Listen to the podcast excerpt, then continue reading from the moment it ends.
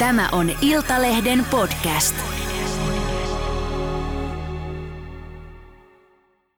أشهد أن لا إله إلا الله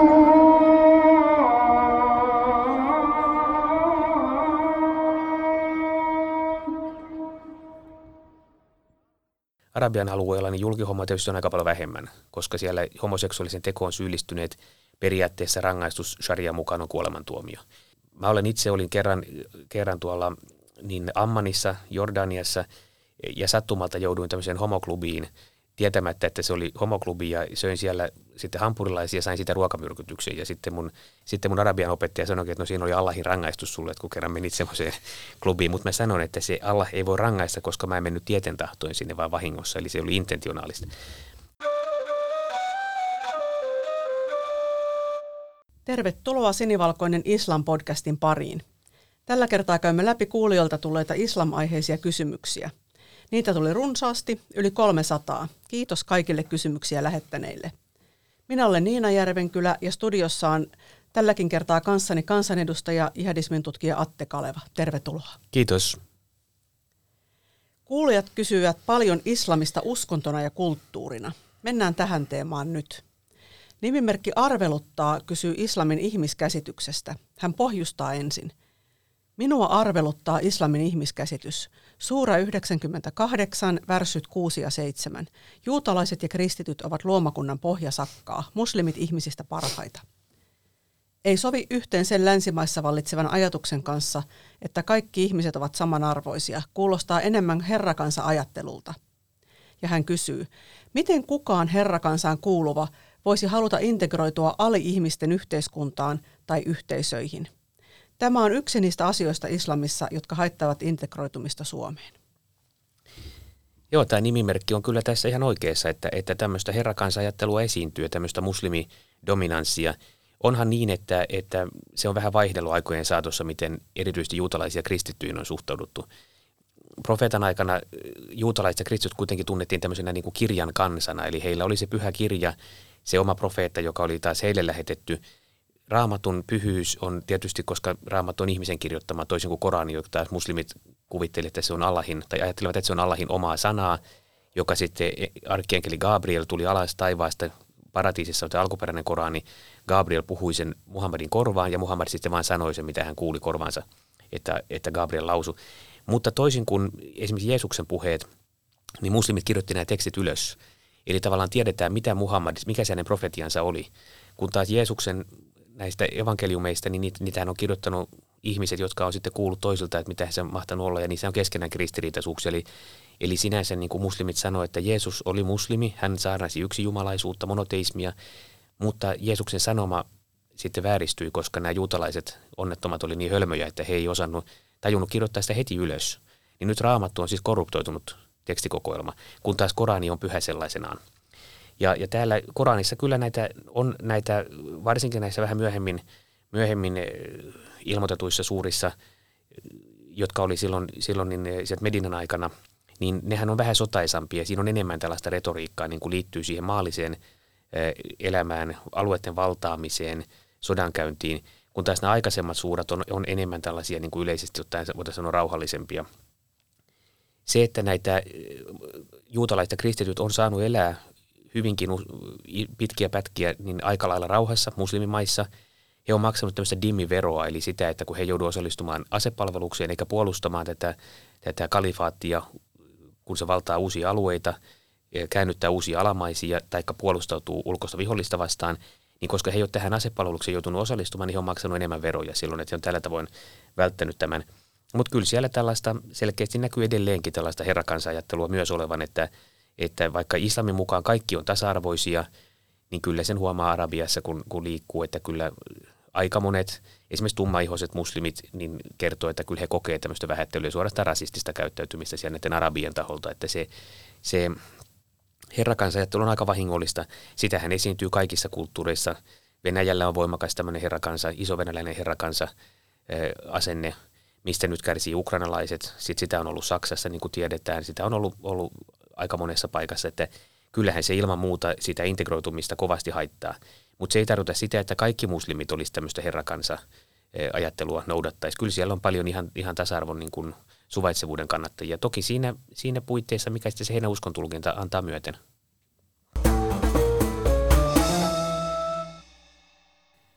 Mennään eteenpäin ja seuraava kysymys kuuluu, miten islamin uskoiset suhtautuvat ateisteihin? No yleisesti ottaen suhtautuu hyvin kielteisesti. Et se, että on, on, vaikka matkustaa tuolla Arabiassa ja sanoo, että on kristitty, niin ei siinä ole mitään ongelmaa. He ymmärtää sen, että, että se ei ole minun vika, että mä olen kristitty. Muslimit ajattelevat, että kaikki lapset on syntyessään muslimeita ja uskovat yhteen Jumalaan, mutta sitten heidän vanhempansa voivat opettaa heidät väärille tavoille. Esimerkiksi vaikka kasvattaa kristityksi tai juutalaiseksi. Ja sen takia islamin, islam, muslimit itse ei puhu, että islamiin käännyttäisiin, vaan islamiin palataan. Eli käännynnäinen onkin sellainen henkilö, joka on palannut islamiin, eli siihen lapsen viattomuuden tilaan. Tai siihen tilaan, mikä viaton lapsi, missä hän, hän on, eli tähän uskoon yhteen Jumalaan. Mutta ateismi sitten taas on sellaista, että se on heidän vaikea käsittää, että joku ihminen ei usko mihinkään. Ja vaikka mä oon usein sanonut, että jos ihminen haluaa välttyä jatkuvasti perustelemasta sit omia kantojaan, niin vaikka olisi ateisti tai agnostikko tai mikä hyvänsä niin kun matkustaa Arabiassa, niin aika paljolta välttyy, jos sanoo, että on kristitty. Riippumatta mikä oikeasti onkaan. Että, että se, koska sitten, sitten se tarkoittaa sitä, että joka kadun kulmassa, kun se kysymys esitetään, niin sitten joutuu perustelemaan, että miksi on ateisti ja minkä takia ei nyt usko. Ja sitten aika monelle muslimille tulee siinä vähän niin kuin surku tämän henkilön sielun puolesta ja he pyrkii hyvää hyvyyttään sitä käännyttämään hänet uskomaan edes johonkin, mielellään tietysti Allahiin ja profeettaan. Ja sitten kun tämä käännytystyö alkaa, niin se voi olla aika, aika ehkä vähän rasittavaa sitten joutua sen kohteeksi jatkuvasti. Joo, tällainen sivuhuomautus tähän, että esimerkiksi kun Irakiin on hakenut viisumia, niin siinähän kysytään uskonto. Sama Saudi-Arabiaan Joo. ja oikeastaan aika monen, monen arabimaahan. No sitten mennään eteenpäin. Tämä on oikeastaan seuraava jo välttämättä kysymys, vaan enemmänkin kommentti. Ammi kysyy perinteistä ja uskonnosta. Ymmärtääkseni islamissa sekoittuvat perinteet ja uskonto ja Koraani. Perinteet on paljon pahempia, vaarallisempia, negatiivisia etenkin naisille kuin Koranin opit. Olenko väärässä? No ei tämä nimimerkki nyt periaatteessa väärässä ole, että, että kyllähän se oli niin kuin tuossa puhuttiin, niin, niin kyllähän se on niin, että profeetta tavallaan oli myös tämmöinen naisasia henkilö. Eli hän paransi naisten asemaa huomattavasti siitä, mitä se oli ennen islamia. Se, silloin kun nainen oli, oli miehensä omaisuutta tai isänsä omaisuutta, nainen ei saanut omistaa mitään, tyttölapsia haudattiin elävänä hiekkaan, nainen oli niin kuin käytännössä, hän oli esine tai, tai tavaran arvoinen. Että, et sitten kun profeetan, profeetan, tai tämä islam tuli ja profeetan myötä nainen sai omistaa, nainen sai, hän olikin ihminen, hän sai niin kuin ihmisarvon siinä. Onhan se valtava parannus naisten asemaan. Tokihan se ei ole vielä, jos vertaa nykytilanteeseen, niin se parannus jäi aika, aika vähäiseksi. Tai siis se, se niin kuin jämähti se kehitys, se ei kehittynyt eteenpäin. Että, että kyllä nämä perinteet on tietyllä tavalla vaarallisempia. Esimerkiksi yleinen luulo siitä, että, että tyttöjen sukuelinten silpominen, tämä niin naisten ympärileikkaus, että se olisi jotenkin islamilainen perinne, niin näinhän se ei ole. Se on siis nimenomaan tätä perinne, perinne tai se on tätä kansallista alueellista perinnettä eikä islamin mukanaan tuomaa perinnettä. Eli se on, se on perinnäistapa, jota Muhammad ei sitä tuominnut, mutta hän ei myöskään kannustanut siihen, kun taas pojat pitää ympärileikata islamin mukaan. Mutta tässä puhutaan poikien ja tyttöjen ympärileikkaus on aika eri asia, että se, on niin kuin, se täytyy ymmärtää, että tämä ilmiö on, on hyvin erilainen. Niin nämä perinnäistavat, sharia-lain alin asteikko, jos puhutaan siitä, että kaikkein ylin on Allahin tahto, joka hän on ilmaisu Koranissa. Sitten on nämä profeetan esimerkit, hadith kokoelmiin tallennettu sunna, eli profeetan elämäntapa, mitä Muhammad sanoi ja teki kussakin tilanteessa. Sitten on näitä islamilaisia lakikoulukuntia, missä on, on nämä koulukunnan perustajat on pohtinut, että mitenpä niihin kysymyksiin, joihin suoraa vastausta ei löydy Koranista, taikka tästä Muhammadin elämän, elämästä kertovista hadith-kokoelmista, miten niihin pitäisi suhtautua, niin on nämä, nämä koulukunnat on, on siinä. Sitten on, on muslimeiden yhteisön oma keskinäinen järkeily ja päättely. Jos vieläkään ei löydy ratkaisua, niin sitten on yksittäisen muslimin parhaalla ymmärryksellään tekemä arvioista, miten pitäisi toimia. Mutta jos vielä on kysymys, johon ei löydy tästäkään oikeastaan islamilaista vastausta, niin sitten voidaan alimpana asteikkona sharia myös noudattaa perinnäistapoja, mitkä on sitten siihen alueelliseen kulttuuriin liittyviä, joista sitten yhtenä hyvin valitettavana esimerkkinä voi olla tämä tyttöjen sukuelinten silpominen. Mutta sitä ei tehdä suinkaan kaikissa islamilaisissa yhteisöissä, vaan vain osassa. Ja tämä on tavallaan tärkeää ymmärtää, että, että näitä tavan harjoittajat luultavasti eivät itse tiedä, että se ei olekaan islamilainen tapa, vaan perinnäistapa. Eli se, se ei, ole niin kuin, ei ole mitään perustetta islamilaista lähteistä, että tätä tapaa pitäisi, pitäisi noudattaa.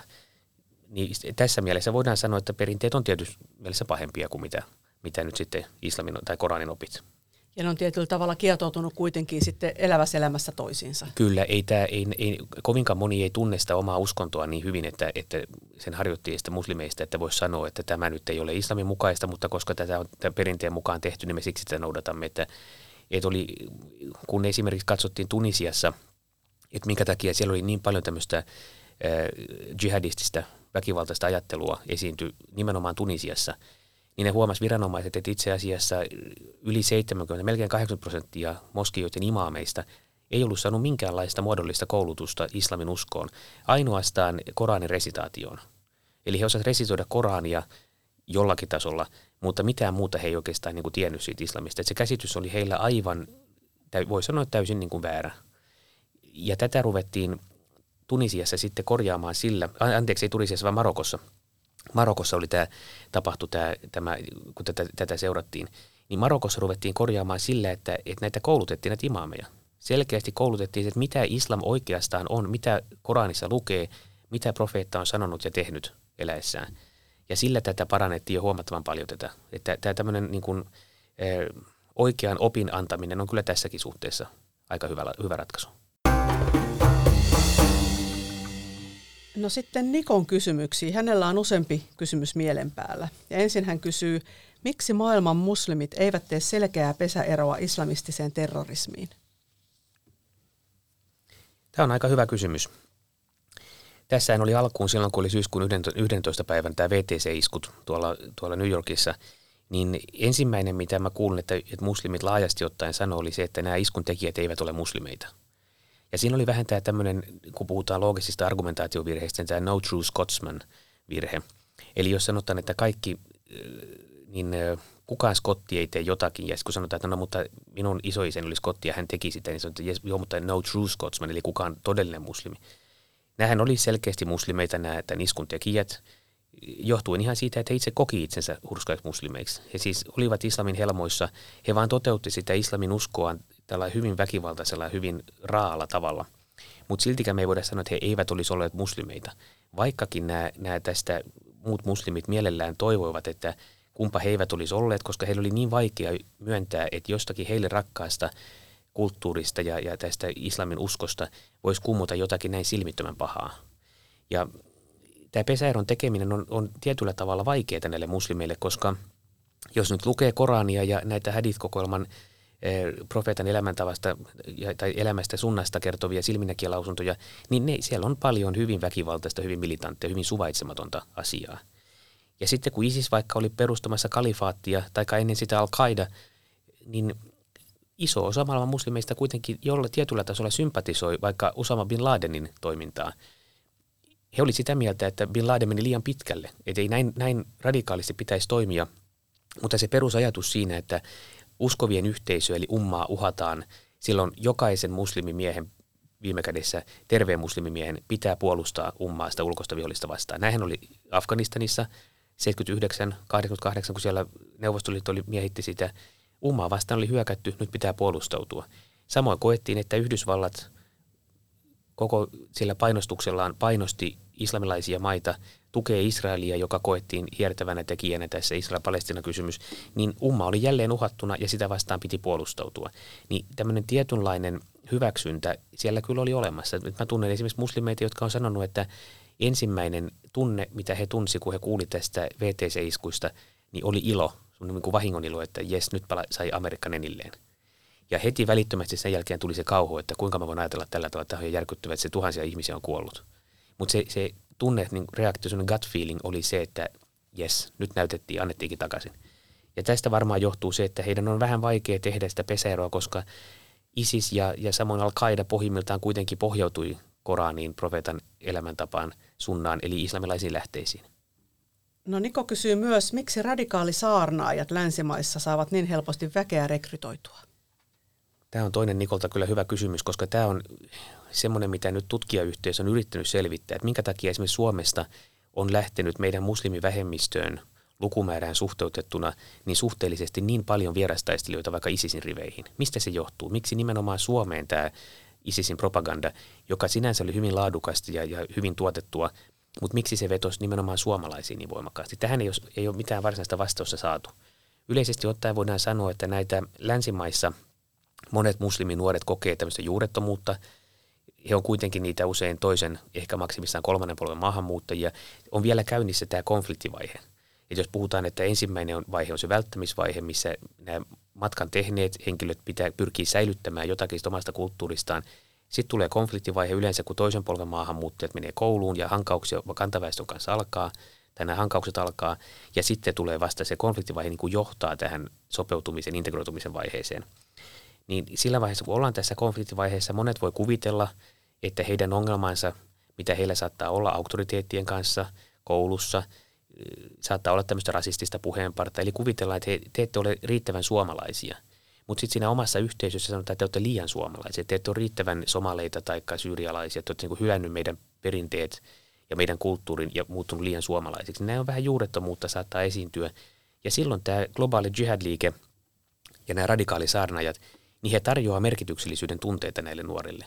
He tarjoaa semmoisen joukon, johon he sit voivat liittyä, johon he voivat kuulua, joka on semmoinen joukko, joka on arvokas ja hieno, johon kannattaa, johon nämä nuoret haluaa liittyä, haluaa kuulua. Ja nämä merkityksellisyyden ja johonkin kuulumisen tunteet on aika universaaleja. Ja tässä meidän täytyisi katsoa, että miten me voitaisiin Suomessa yhteiskuntana tuottaa näitä merkityksellisyyden ja johonkin kuulumisen tunteita näille meidän musliminuorille, muslimitaustaisille, maahanmuuttajataustaisille nuorille ilman, että he joutuu hakemaan niitä jihad-liikkeistä tai jostain jengeistä, mitkä taas niin kuin jengiytyminen nyt on – on enemmän pinnalla kuin tämä ISISin myötä tämä globaali jihad-liike nyt on hiukan himmentynyt. No Niko jatkaa. Miksi islamilaisissa maissa ei saada rauhaa yhteiskuntaan ilman diktatuuria? No tämä nyt ei varmaan ehkä sinänsä ole islamilaisten maiden yksinoikeus tämä ongelma, mutta, mutta onhan se niin, että, että islamilainen yhteiskunta on hyvin johtajakeskeinen. Kalifaatti, joka, jonka Muhammad perusti, niin sehän oli nimenomaan niin, että Muhammad oli se kalifi. Hän oli maallinen valtion päämies samalla kun hän oli uskonnollinen Jumalan sanansaattaja ja profeetta. Ja, ja tämä tavallaan kalifaatti-ideologia on hyvin voimakkaasti siinä islamissa sisällä, että se ideaali islamilainen yhteiskunta on se, että on yksi kalifi, jonka alaisuudessa koko islamilainen yhteisö on, ja sitten lopulta käännytetään niin, että koko maailma on, on sitten tätä islamilaista ummaa. Mutta eihän tämä rauha, jos nyt mietitään, että, että valtiossa ei ole ollut minkäänlaisia niin kuin yhteiskunnallisia, ei kansalaisyhteiskuntaa, ei vapaata tiedonvälitystä, ei ole mitään medialukutaitoa, ei ole mitään sellaisia ominaisuuksia, mitkä tekee, mitkä tarvitaan, jotta yhteiskunta voi demokratisoitua ja liberalisoitua.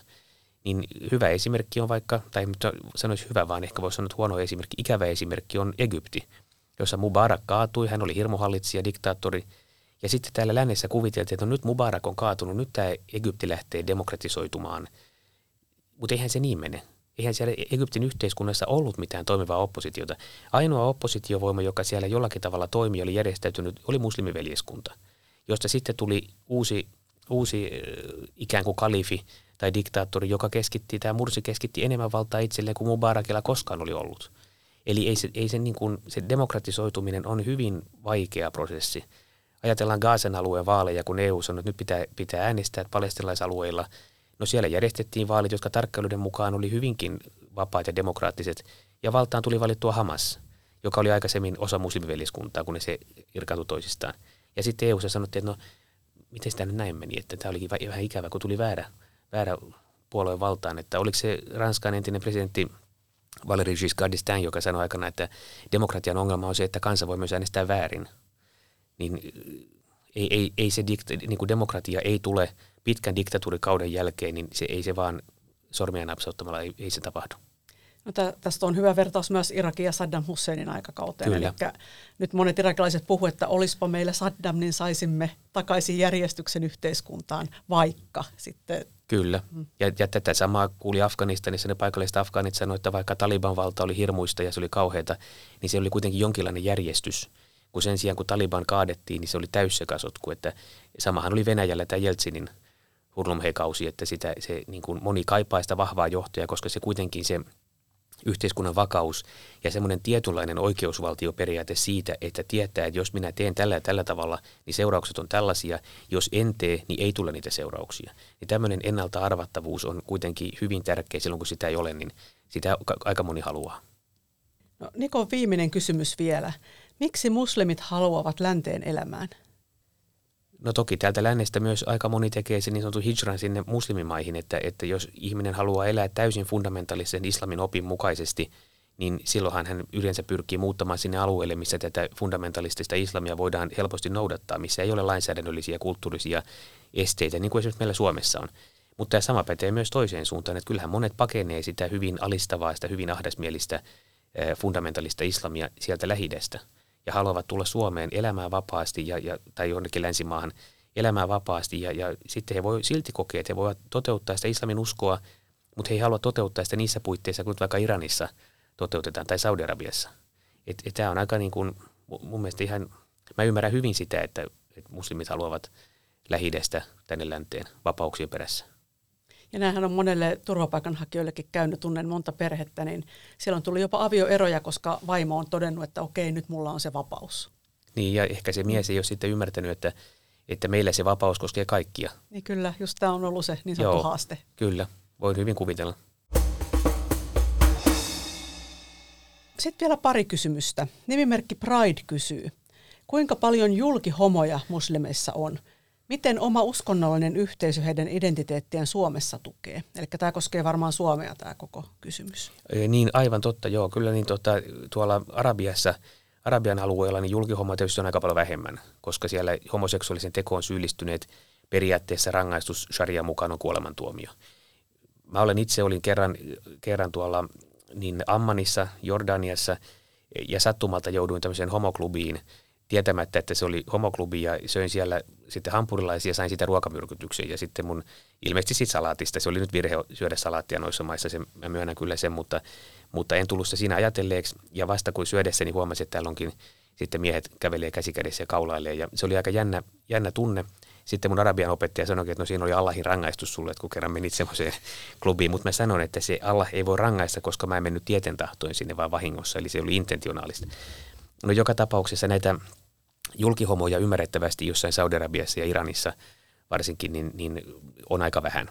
Tietenkin, koska se yhteisö, vaikka heitä nyt ei suoranaisesti siellä kivitettäisi, tai lähinnä heidät joko hirtetään tai heitetään korkealta kalliolta alas tai, tai rakennuksen katolta, mutta, mutta se suht, yhteisö suhtautuu hyvin torjuvasti homoseksuaalisuuteen, niin kuin kaikkeen sukupuoli- ja seksuaalivähemmistöihin suhtaudutaan. Et, et kyllä se täällä, mä en osaa sanoa tätä suomalaisen muslimiyhteisön – tilannetta, mutta kyllä aika vähän näkyy julkisuudessa sellaisia siis henkilöitä, jotka edelleenkin olisivat tämän suomalaisen muslimiyhteisön tai jonkin niistä suomalaista muslimiyhteisöistä jäseniä, aktiivisia toimijoita ja olisi myös julkisesti homoseksuaaleja tai johonkin sukupuoli- tai seksuaalivähemmistöön kuuluvia. Et yleensä se on niin, että jos, jos henkilö ikään kuin tulee kaapista ulos, niin se tarkoittaa myös sen, että hän joutuu tavallaan jättämään sen oman yhteisönsä. Vaikka hän ei islamia jättäisi, mutta – kyllä se on niin näissä islamin kaikkein keskeisimmissä lähteissä tuomitaan niin voimakkaasti homoseksuaalisuus, että on vaikea nähdä, että ihminen voisi niin kuin tämän ristiriidan sitten sivuuttaa. Jos se onnistuu, niin sehän on tietysti ihan hyvä, mutta, mutta yhteisö sitä ainakaan ei oikein tahdo voida sivuuttaa. No mennään vielä viimeiseen kysymykseen. Aika tällaiselle, voisi sanoa, että syvään päähän. Eli Jaakko haluaisi tietää, että millä perusteella joku määritellään islaminuskoiseksi ja millaisia rituaaleja siihen liittyy? Tämä on oikeastaan aika hyvä kysymys, koska tämä on, tämä on melko helppo vastata. Joku määritellään islaminuskoiseksi silloin, kun hän on palannut islamiin, joko syntynyt siihen tai palannut. Eli, eli se palaaminen, se rituaali, mikä siihen liittyy, on hyvin yksinkertainen. Ihminen sanoo kahden hyvänmaineisen muslimin miehen läsnä ollessa tämän shahdan, uskotunnustuksen – Eli ashadu an la ilaha illallah wa ashadu anna Muhammad rasulallah. Todistan, että ei ole muuta palvomisen arvoista kuin Allah ja todistan, että Muhammad oli hänen sanansaattajansa.